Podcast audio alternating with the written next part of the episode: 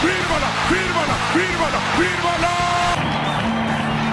Que Dios bendiga a todos los que le hicieron daño a este equipo.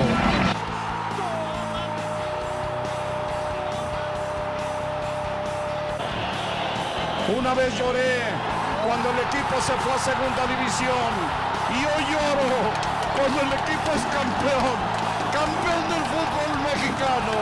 Mira nada más, qué momento más lindo, más hermoso, qué momento más inolvidable.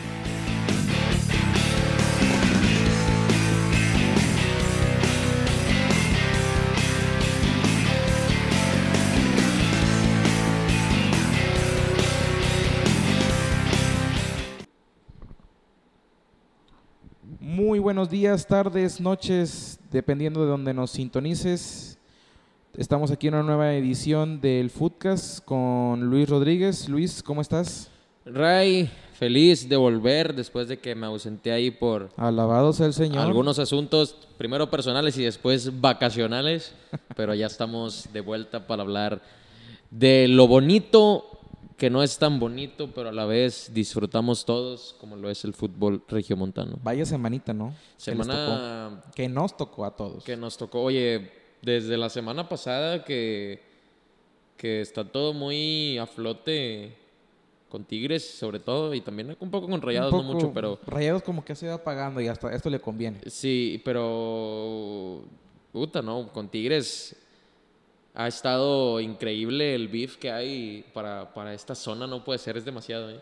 Poniendo en contexto y mientras eh, aclaramos, en un ratito más se nos incluye Felipe Galindo.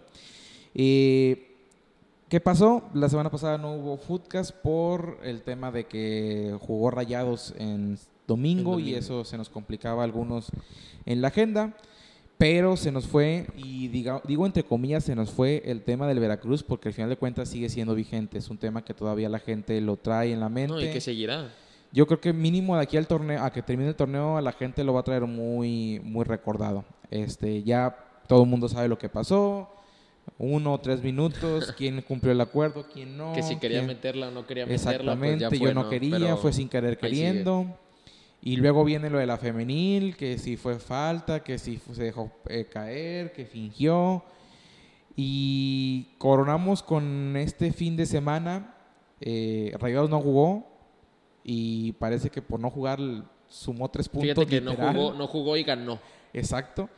Eh, y Tigres en un partido que se- no sé si tuviste oportunidad de verlo ahí, Claro que Luis. sí. Malísimo juego. Eh, yo no lo tacharía como malo, porque a ver, ¿cómo, cómo, cómo juzgas a un juego malo? A ver, es que mm, más que decir malo en el sentido de que tú lo hiciste mal y este lo hizo mal, siento que el equipo en general no se vio bien. O sea, no hizo su mejor fútbol, es evidentemente. Eso es evidente. Eh, y aparte, evidentemente, hubo dos, tres decisiones arbitrales que quizá ahí te pueden poner en duda. Digo, no me voy a poner a hablar de eso específicamente, pero yo creo que no fue un partido como se esperaba, como muchos esperaban, creo que ni el mismo Tigres que a fin de cuentas se resuelve por una genialidad que es exageradamente brutal, palabra favorita, como lo, lo fue la acción de Guiñac. Pero a fin de cuentas, como te digo, los ojos están siempre en Tigres y el partido de ayer, por la forma en la que terminó, creo que le avienta todavía más leña al fuego, porque después del partido, ahorita hablamos más específicamente de- del juego en sí, en general, en los 90 minutos que hubo, termina caliente por Guiñac, Corona y creo que hasta Siboldi se metió. Sí, algo este, le encontré hoy en la mañana. Creo yo que Guiñac explotó después de toda la semana que había vivido él en específico, porque creo que tristemente, y esa es una de las responsabilidades que tiene un, un delantero y un histórico ya del equipo, es Leyenda. que todo lo que le pase bien o mal al equipo recae en él. Si Guiñac anota, Pues es la cara del equipo prácticamente. Digo, hay muchas estrellas, pero él, pues como dices, es el histórico, es el La primero. institución lo ha manejado así, vaya, como que, oye, pues es- eres mi referente, ante todo tú vas por delante y yo te acompaño, ¿verdad?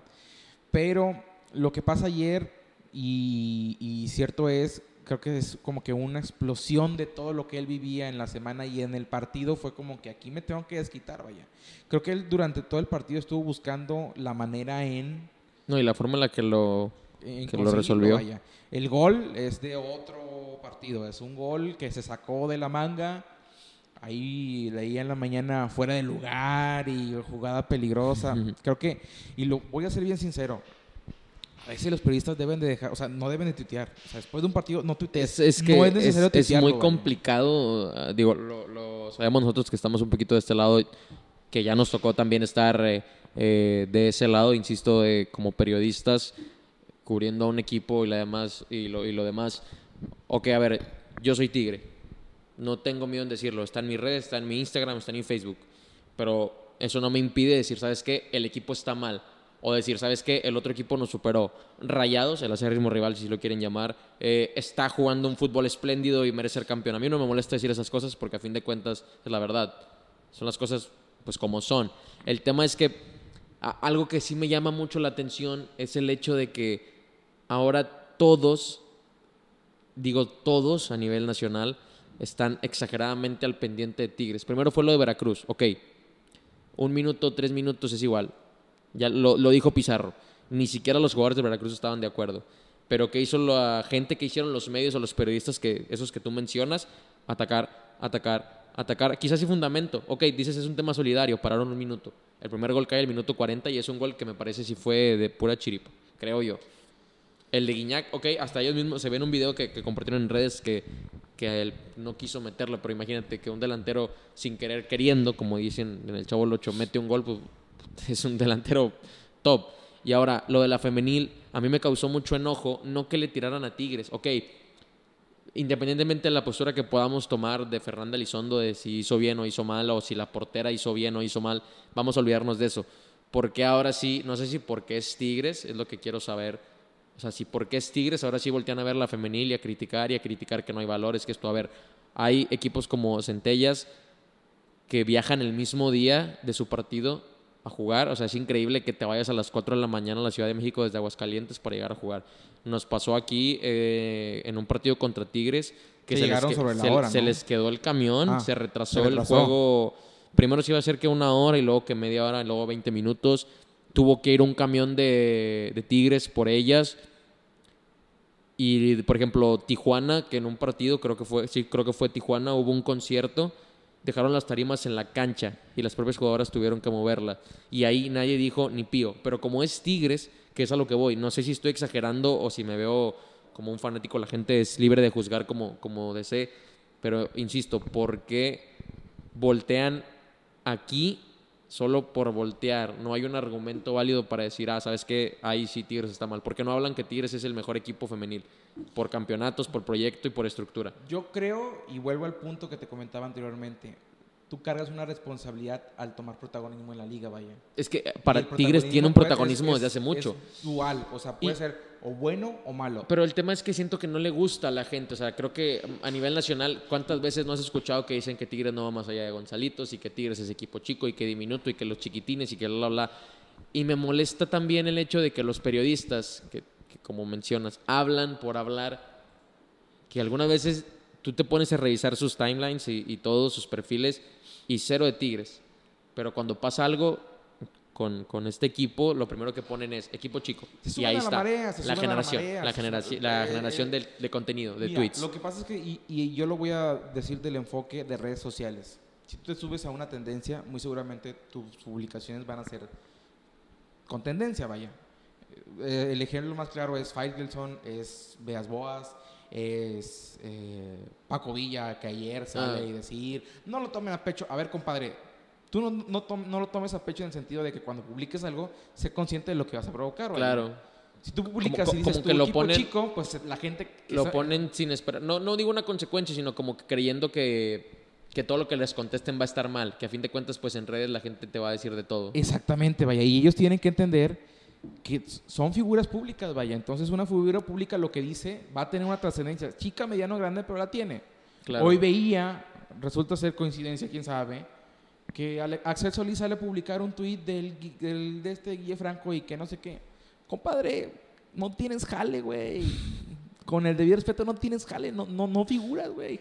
Figuras más tú, Luis, figura más yo, figura más Felipe, vaya. Entonces, hay y es, ese es el tweet que yo me refiero, de que hay momentos cuando tienes que tuitear, y hay momentos donde te tienes que callar Que no y hay- dejar no que la es- tendencia pase, vaya. Como dicen, no es momento de... Exactamente, vaya. Entonces, si estos pseudo periodistas, porque lo tengo que llamar así, Sí el, caso de Axel Solís, el caso de esas paginitas pinchonas, Fa- Fan 10 y, y- y exactamente, sin o en el caso también, y tengo que señalarlo de Diego Armando Medina, que qué curioso que señala que el juego peligroso, o sea, ¿por qué no resaltas mejor el- el- La calidad técnica para- La calidad técnica y la mala marcación de la gente de Cruz Azul, vaya, porque esa jugada... Igual vas con todo, vaya, pero vas así, o sea, agachado, compadre. Esa es la última jugada del partido. ¿Qué te cuesta? Ya era, el- ¿cuánto, cuánto tiempo quedaba? Era tres el minutos, segundo, güey, sí. Era aguantar tres minutos. Entonces la visión, y ahora vámonos con Veracruz, vaya. Dice, decían los periodistas de ESPN y de Fox Sports, es que Tigres estuvo este, cerca de hacer historias y se hubieran unido. A ver, compadres, ¿y por qué no le dijeron a los de Veracruz, no salgas a jugar? Es que es eso, o sea, porque... Es lo que te digo. el miércoles antes del partido, no de- vamos a jugar. Se, se les hace, se no les salgan hace a jugar. fácil, se les hace fácil atacar, como dices, o, o sobreatacar en una tendencia, atacar sobre una tendencia que es Tigres. Y, y lo vi mucho en redes sociales, eh, eh, tanto en Facebook como en Instagram y en Twitter. Al- algo que me llama mucho la atención, que la gente creo que está empezando a, manejar, que si tú quieres ser un equipo grande, no me voy, a- no me voy a poner a hablar de si Tigres es o no grande, eh, si tú quieres ser grande tienes que aceptar que siempre van a hablar de ti. Y creo que hubo un tiempo en el que con el América era lo mismo. Perdían, América no vale nada. Ganaban, ah, con trampa. Un error arbitral a favor del América, comprados. Un error arbitral en contra del América, justicia, es karma. O sea, y eso habla de que estás en la mente de todos por el éxito que estás generando. Entonces ahora imagínate, para, a lo mejor para dejar ya este tema eh, atrás de por qué todo es contra Tigres, sobre todo el tema de ayer, de que te digo, o sea, primero lo de Veracruz y luego lo de ayer, un gol al, al 91, un golazo que quieren invalidar, digo, no es porque yo sea Tigre o las preferencias por un equipo que tú tengas, simplemente las cosas como son. O sea, si realmente, si- a lo mejor si Tigres se hubiera burlado de Veracruz o, si Guiñac realmente hubiera empujado al otro jugador, al jugador, al central de, de Cruz Azul y hubiera marcado gol, pues te la valgo de que sí está, sabes que está bien, revienta porque tienes argumentos para hacerlo, tienes un dato, tienes un hecho, tienes algo verídico para decir, ¿sabes qué? Por esto está mal. Y se entiende. Pero el beef que hay para, para en contra de Tigres es por el hecho del éxito que tiene y por lo que genera. Tigres es un equipo que vende sí o sí. A lo que voy es que, o sea, tú puedes ver que Tigres gana siete partidos seguidos, van a hablar. Empata siete partidos seguidos, van a hablar de él. Pierde siete partidos seguidos, con mucha mayor razón van a hablar de él. Ahora, en redes, creo que la gente de aquí de Nuevo León, hablo por, los dos, por las dos aficiones, hace que los periodistas, pseudo periodistas, gente como tú, gente como yo, como quien tú quieras, interactúen en redes sociales. ¿Y qué provoca eso en el ego de las personas que están tuiteando? Soy un influencer, tengo la voz de la razón, soy figura pública, soy una voz de opinión. Tristemente, y eso es de un tiempo para acá, eh, han salido muchos pseudo periodistas a, a decir que hablan con la verdad cuando la verdad es que lo que tienen menos es eso, la verdad. Eh, las redes sociales te llevan al cielo como un agente de influencia o te tumban en el, en el, en el infierno. O sea, Pues ya ¿qué, ves qué este pasó? chico Rosales, Sandy Rosales. Exactamente, vaya. Entonces, dejando ya de un lado lo que, lo que la gente habla, comenta, creo que, y es mi opinión y creo que también la vas a compartir, el gol está bien marcado, no Claro hay sí. ni, ni por qué buscarle, es un golazo. golazo. Y también hay que decirlo, hay periodistas que dicen, o sea, Martinoli, Luis García, eh, no sé, eh, Enrique Bermúdez, este, Marc Rosas, o sea, Que reconocen. reconocen la jugada, no reconocen, no, no son quisquillosos, no buscan a ver, porque eso- esto es lo que yo veo. un error. Buscan a ver el, el hilo negro en el asunto, el, el- el- el arroz negro en, en- en el, en la- en el plato. No, amigo, ponte a analizar la jugada y ponte a ver por qué la mar, porque es más, siento yo, de- si, o sea, tú has jugado fútbol, es una lógica. Eh, Un saque de banda no puede terminar ni en un este tiro directo o ni una jugada a gol y mucho menos un gol. Y menos en tu área. Exactamente, entonces, y menos en el tiempo que estabas jugando, porque era Lo último. jugando lo último. Y aparte, Cruz Azul ayer se estaba jugando la calificación. Y por ese resultado muy seguramente no va a estar en la liguilla. Entonces, compadre, si yo fuera Siboldi, en vez de enojarme con Guiñac, Me enojo con mis jugadores, jugadores. ¿Por qué claro. chingados no defienden a muerte los últimos tres minutos? Vaya, cuando un equipo que, no, que realmente no estaba generando mucho, en un lapso de 10, 15 minutos generó jugadas para... pues, para, Para empatar o para ganar. empatarte y cuando también ellos tuvieron las opciones de gol. Ahora, hablando del partido, yo creo que Ferretti se equivoca en el planteamiento de entrada en los jugadores que elige, sobre todo porque ya venía con una alineación que ya venía moldeada. ¿Qué- ¿En qué sentido vaya? Ya tenías a Celarayán. Celarayán y a Guiñac como pareja, ya tenías a Dueñas, Aquino, y Dueñas. a Aquino, ya tenías a Torres Nilo ya adaptados a- y empieza a moverle y en ese cambio de piezas otra vez te vuelve a dar. A la- es que Tigres, eh, el problema que tiene es que pareciera que es bueno o muchos aplaudimos eso de, de que haga variaciones, pero de una u otra forma te termina destanteando, por así decirlo, ¿no? Lo vimos, por ejemplo, en la League's Cup, que de repente hay un cambio de que bájate tú la central y muévete aquí para allá y cae el gol de, del cabecita, ¿no? Que es lo mismo que pasa acá, como dices. Hay, una, hay un movimiento de alineación, a lo mejor no drástico, pero que sí llama un poco la atención. ¿Y a qué va? A que no tengas un buen partido. Pero bueno, se incluye en esta mesa de discusión eh, Felipe Galindo. Felipe, ¿cómo andas? Ándale, Felipe. Muy bien, muy bien aquí.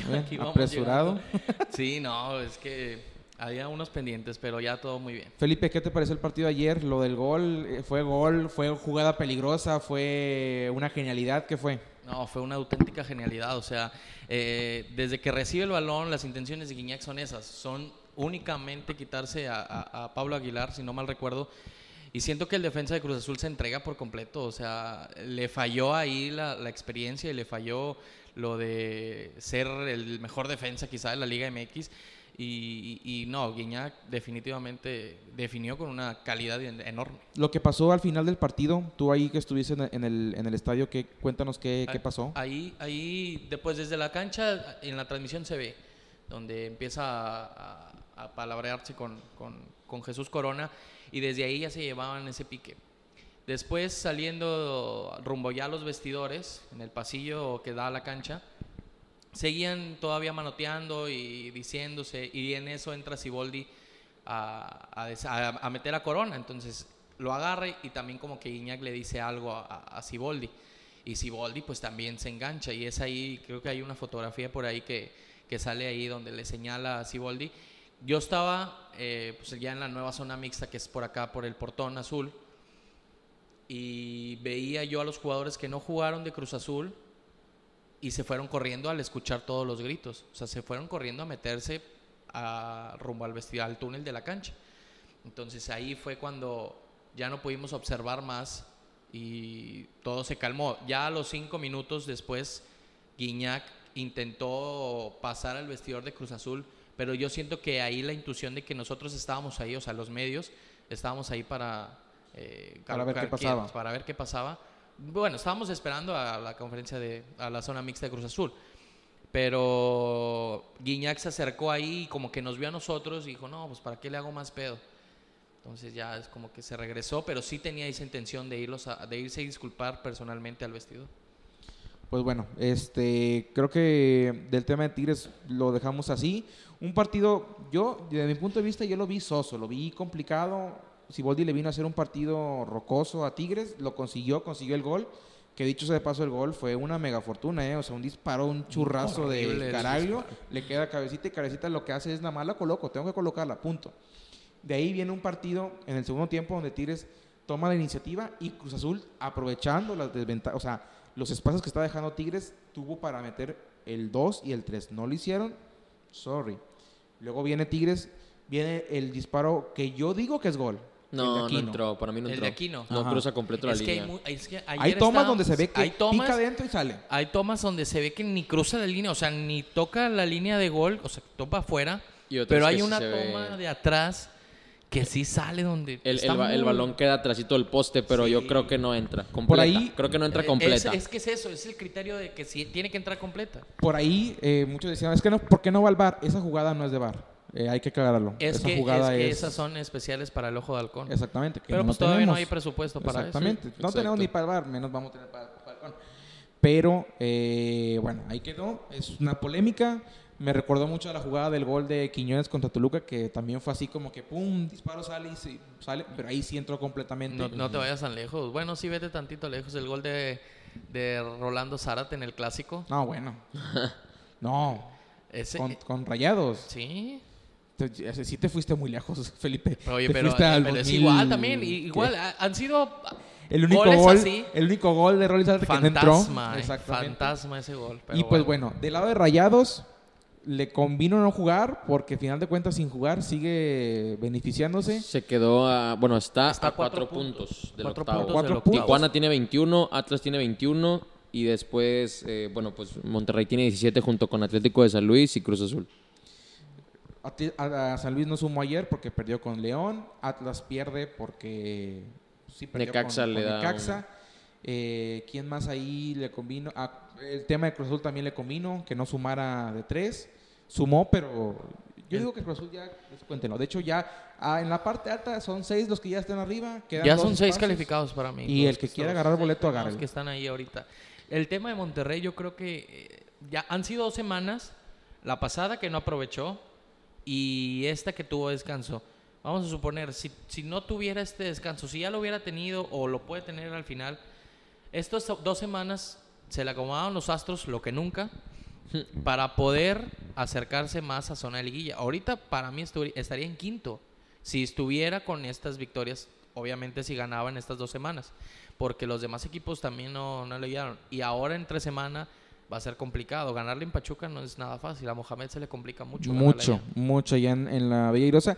Y a pesar de que Pachuca hoy, eh, bueno, este domingo perdió con, con Toluca, Toluca. y viene de perder también con Juárez, Está es un rival que como quiera sigue siendo, creo que está todavía en zona de liguilla, ¿no? Entonces, Sí, Está arriba de Monterrey. es- entonces para ellos ganar contra Rayados sería, me quito un rival y sigo sumando para mantenerme ahí, vaya. El tema es que como quiera, Pachuca no está jugando como debería. Digo, A ver, eh, vamos a ser bien sinceros. Y, ahí, y también leía un comentario ahí de Omar Cerón, saludos. Es que dice, Tigre, yo no lo veo que para campeón. A ver, ¿quién ve campeón a quién? O sea, dime qué equipo está jugando para ser campeón. ¿Necaxa?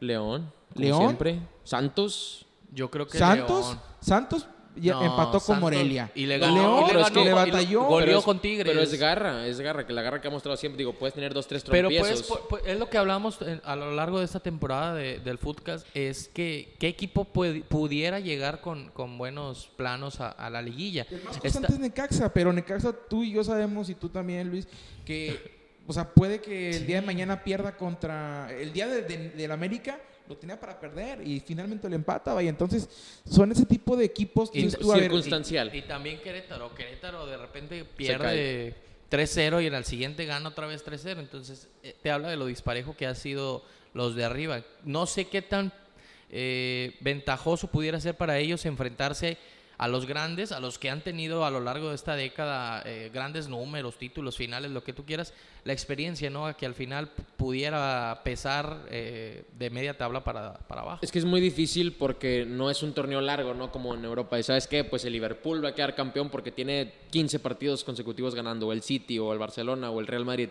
Aquí no, aquí el problema es que puedes hacer una temporada fenomenal y pierdes la final. Le pasó a León, le pasó a Rayados. Puedes hacer una temporada tristísima, pero te metes en octavo y puedes quedar campeón. Sí, le, pa- le pas- sobran. le pasó a Tigres y le pasó a, a- a León en el bicampeonato también. Sí, hace- o sea, eso es lo que te habla de... Es lo que te, ahorita- para lo que se presta el fútbol mexicano. Exactamente. Ahorita porque mencionabas al Liverpool, tenía hace varias jornadas atrás 10 puntos de diferencia, 10 del City. Y otra vez pierde esa, esa racha y ahorita está a 3 otra vez. ¿Qué te, qué te dice de que no hay un sistema... No, está a 3 puntos. ¿Sí? Está a 3 puntos ya. No hay una equivalencia en- las allá- ligas para Allá es mucho más competitivo, vaya. Ya, Muchísimo. eh, era lo- el Madrid hace dos jornadas era líder y ahorita el ganar es líder, o sea, explícamelo. O sea, Ay, eso, bueno. Pero bueno, a- hay competencia. Acá también, o sea, acá el tema, y sobre todo vamos a ver calendarios. A Tigres le queda Toluca el este miércoles, Miércoles. Miércoles. luego Querétaro el sábado, Recibe a Pachuca. luego recibe a Pachuca y cierra con Juárez en la, en la Frontera. Muy seguramente en el partido contra Juárez ya no se va a jugar, simplemente se va a jugar posición, entonces ahí hay que tener No consideración. lo sabes. Sí. No, no sabes. sí, sí, sí, no o sea, sabes. Yo te voy a decir bien sincero, gana Toluca y le empata a Querétaro. Con Ah, eso- to- ese a Toluca sí. Ese resultado lo A Querétaro está, está complicado. Sacar un empate a aunque, Querétaro no, no y aunque nada. a Tigres siempre golea allá en Querétaro. Sí, En la entonces, yo, yo creo que son cuatro juegos, ¿no? De esos cuatro juegos, creo que saca unos, a lo mejor, nueve puntos. Y si te fijas a Querétaro, le- sí le va bien de local. Creo que anda en el top 3 de local, si no me equivoco. Y entonces es lo que puede aprovechar Tigres ahí. Que le- se le da bien ahí en la corregidora. Y luego Rayados tiene visita a Pachuca a media jornada. Y luego viene el pichoncito, Veracruz. Uf, Harán, Día de Muertos, ¿no? ¿cuán- ¿Cuánto tiempo darán? ¿Un minuto, tres minutos, cinco minutos? No, ¿Cuánto ya tiempo? no, ¿Ya ya. no. ¿Ya no aplica? Ah, no, ok. no, Ya no pues, aplica. está- Y luego va a la frontera con Cholos. Ese va a estar bueno. Entonces, eh, yo siento que en este partido, Ahí se ahí va a definir. va a definir todo. Si gana o... No, tiene que ganar. No, ya no tiene que perder. Si empata, ahí muere todo. Monterrey tiene ahorita 17 puntos, ¿verdad? Sí. Sí. B- ¿Más Suponiendo, suponiendo que gana los 12 puntos restantes, llegaría a 29. Ajá. Yo creo que. ah, es que yo creo que ni ganando los cuatro, ¿eh? Yo, eh, todavía está este- Cruz Azul, este está. torneo va a ser de arriba de 27 puntos para calificar. Para Arribita. calificar. O sea, ya no preguntes por qué, en qué lugar vas ¿Qué a quedar. aspiras? Ajá. Sí, Cruz Azul, ayer estábamos platicando que era 26 puntos a lo máximo que aspira. Ya no te da 26 puntos para No, clasificar. no, ya, por eso ya matemáticamente yo siento que ya que ya está muerto, vaya. Y luego viene Sierra con Atlas, que Atlas va a venir muy seguramente con la intención de sumar para conseguir amarrar un lugar en la liguilla si es que se logra colar. Entonces, ¿qué cierre nos Pues espera? todavía está, el Atlas está en séptimo. Por eso te digo, vaya, muy seguramente para esas fechas, en, en esa jornada se va a definir o que amarre su pase o que amarre un lugar en la liguilla, o sea, una posición en la, en la tabla. Entonces va a estar complicado y Rayados, mínimo de los cuatro partidos, tres los tiene bien complicados y no creo que sume los nueve puntos. No, pero al menos están calificados en Copa.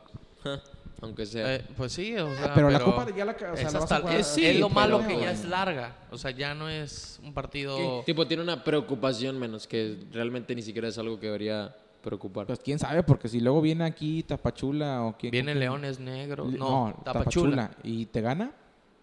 Bueno, pues ya es. Pero Aún y ya con está calificado, pero ya está con calificado. Nah, yo creo que a la gente Para no le importa. el humor de la gente que No, pierdas la contra gente no, no, híjole. no le gusta la copa. No, pon, pon, le gusta o no le gusta. Imagínate que pierdas contra Tapachula. El hecho de que pierdas con un equipo del ascenso es como cuando perdiste contra el Árabe Unido. O sea, Uf. No, pues bueno, bueno, bueno, no, entonces- esos, esos, este, esta, Esos semana se- esta semana puede aclararse muchas cosas. Si Tigres gana y Rayados pierde al menos uno de los dos partidos, ya podemos tener ya ahí una y hay, y hay rivales que en teoría tienen partidos fáciles, o sea, está Cruz Azul arriba de Rayados, los Tapumas, Pachuca, Monarcas y Tijuana en octavo. Eh, creo que ellos tienen tienen partidos muy medianos, creo que nada más Pues, Pachuca ah, tiene Si lo cierre- vemos, si lo así analíticamente, Rayados se va a jugar la vida contra equipos que se están peleando también, También, su lugar. Entonces, sí, no van a querer perder por nada del mundo. Y aparte, el Averosa es complicada. Tijuana En se Tijuana le complica también, Rayados. uh. Atlas aquí te puede meter mínimo, te puede sacar un empate, vaya. Entonces, ahí es donde yo veo que va a patinar. Vuelvo al punto que les he venido diciendo de que llevó Mohamed. Encaren los partidos como si fuera una preparación para el Mundial de Clubes. No lo vean como si van a calificar o no. Si yo fuera la lista, no voy a calificar. Suma la mayor cantidad de puntos y encárgate de que el equipo llegue a tope. ¿Por qué? Porque el, el nivel que muestra el equipo, y lo vimos contra Chivas, no es eh, de un equipo que va a llegar a dar la cara bien ahí en el Mundial de Yo Clubes. tengo, yo tengo una teoría porque cuando llegó Mohamed, muchos se sorprendieron por la, el tiempo que trabajaban con él. Trabajaron alrededor de una hora y media, casi dos horas. Y con Diego Alonso trabajaban solamente una. Entonces toda esa semana de Fueran tan cortos los entrenamientos. Sí, los cortes. Bueno, yo Diego, hay- Diego Alonso eran una hora Yo y se acabó. tengo la información, no voy a revelar, ya lo había comentado aquí, que Diego Alonso no, el, el tema físico y lo No le gustaba. no, no le, no le- No, no y le se gustaba. vio. Pues, y se se, nota, nota, se nota, En el ¿no? partido contra Chivas se nota que no Se- le da y, y el entonces, alcance, entonces vaya. ah, exacto, eso es lo que iba. toda esa semana que trabajó con Mohamed, el equipo duró 30, 40 minutos a full y ya en el segundo tiempo, a mitad, sin fondo muere, físico. Se muere. Entonces, yo creo que eso es lo que va a ir trabajando, porque el equipo se vio mejor de toda la gestión, de la última parte de gestión de, de Diego Alonso contra Chivas. Sí, pero vuelvo al punto, vaya, por más mejor que se pueda ver, la mejor versión de Rayados no le va a, dar no le va a alcanzar o no le está Y deberían calificar. para- ¿Eh? Deberían calificar.